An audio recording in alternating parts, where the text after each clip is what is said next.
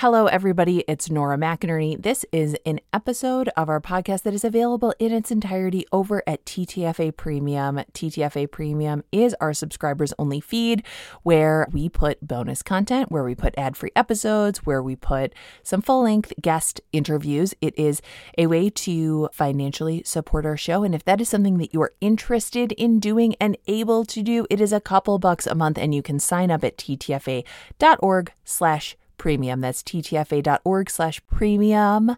Thank you and enjoy. Hello, hello, hello, my premiums. This is Nora McInerney. I don't know why I'm calling you premiums. That feels wrong, frankly, but I don't know what's wrong with me. So here we go. Chronology and time are arbitrary, and yet I hope that your 2022 has been off to a start whatever kind of start you wanted to have, I hope it is exactly like that. So, this is our first premium episode of the new year. And because we are doing something new, something fun that I think you'll all enjoy, because even though you're hearing my voice on this show most of the time, we do have a lovely team that helps produce this content each and every week. And you don't really hear from them that much. And I saw at least three comments saying how much people like Marcel's voice on the Behind the Scammer episode, we know. Okay, when Marcel was on the Happyish Holidays live show he did in 2020, people were nuts for Marcel. We get it. But the show is more than Nora and Marcel. So today we are starting a little series on premium. We're calling Team Terrible. In these episodes, I'm sitting down with someone from the TTFA team. I'm having a talk about whatever it is we feel like talking about. So, We've heard from you. You want to hear from other members of the team. So we're delivering, baby. Here you go. I hope you enjoyed this peek into the world of TTFA. What you're about to hear is pretty much what any typical team meeting sounds like after we've finished our agenda items. Jordan always makes an agenda, and then we just keep going. We just talk about anything and everything with each other. And what I loved about this conversation with Jeyca is that it shows how much I love working with people who have a variety of life experiences, people who are in different stages of life. I love my team. I know you will too. You already do, you just don't know it yet. So here's a very chill and casual conversation with the one, the only, Jeyca Maldonado Medina. I'm the oldest millennial. Jeyca's the oldest that you can possibly be while still sneaking into the Gen Z category. And I love people who are from a different generation than myself. It is so fascinating to me because Jeyca has worked with TTFA since since, you were uh, since I was 20. 20. Yeah. 20. Wait, how old are you now? I'm 24. That's not possible. Whenever I describe Jeyca, I'm like, she's like 19. she's been that way since the show started. Yeah. You were first in intern? Yeah, I was an intern. So I was interning in the newsroom when I met Hans. No, I met Hans when NPR did their 50th anniversary. They opened up the building and they had a bunch of meet and greets, which is when I first met you. Yes. I stood in your line and yes. I met the you. The only person who came to meet me. it was before the podcast even came out, I think. Or no, it had been out for like yeah, three new. episodes were out. No one wanted to meet or greet me. Thank God. And you were like next to like Kerri Miller and like Cathy Wurzer, who had like long icons, lines. Minnesota public radio icons. I was sandwiched between, and sometimes their line would would snake in front of my folding table and people were like, "I'm not here to see you." I was like, "Oh, I know, I know, I know, I, can tell, I, know, I can tell, I know, I know, I know." We're all avoiding eye contact. I get it, I get it, I get it. But, but Jeyca was there. Yes, I I was there, and I was like, "Oh my god, that's Nora!" And I because I listened to the podcast, and I met you, and then I talked to Hans, and I remember Hans giving me his card, and I was like, "Oh my god, this is crazy!" and I was starting an internship in the newsroom over the summer, so I saw Hans a few times, and then the U of M does internships in the building, and mm-hmm. they just started doing some with podcasts, and I requested to be put with terrible things for asking. And they were like, okay, sure. Uh, okay, and no so, one no one else has requested that. nobody else wants no, it. Nobody else wants to be on this show. So sure, yeah, you have no competition. Welcome. We had never had an intern. I'd never made a podcast. We were maybe starting our second season or we were doing that sort of weird half season in between.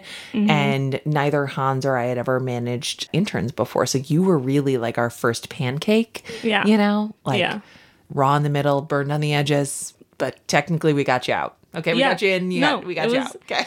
It was great. I mean, it was really fun. Um, it was cool to like see how all of it was made, and also to see how Hans worked because everything sits up in his brain and he Yeah. does not articulate a single thing. And so you just watch him work and you're like, what? Is, I don't know what, are he's doing, doing? but I guess it's good because the episode sounds good. Yeah. And so it's funny to see how Hans worked versus how Marcel works because it's v- very different. Mm. Really? And they're both so good at what they do Yeah. in very different ways. Yeah. And Hans is dead to us. yes. Not dead, still living, thriving out in the world. I was telling a friend of mine, I was like, when we talk about Hans on TTFA, we talk about him as if he's dead. And I feel like sometimes we have to clarify he's not dead. He's not dead. He's not dead to us. We speak. We love him. We love him. But, you know, he's moved on to he's a traitor. He is a traitor, okay? He didn't cheat, but he's still a traitor. Yeah. Okay. Olivia Rodrigo said it best. you got a different job offer. He took it. You got to look out for yourself first and foremost, but there will be consequences, and the consequences are we will discuss you on bonus episodes of this podcast. And we will also, if I ever see that man in person, I will cry. I will weep. He was just such a big part of like my life and like my career. And so, Hans, if you are listening, one, thank you for subscribing to TTFA Premium, and you are missed. So, Jeyca is a big part of the team. Also, I think very important to uh, have a team if you can where people are different life phases. I think it's mm-hmm. just very fascinating. I have fully sort of begun to, because I'm removed enough from my 20s, I've begun to romanticize them and then put that romanticism into, project it onto your yeah. life too. Yeah.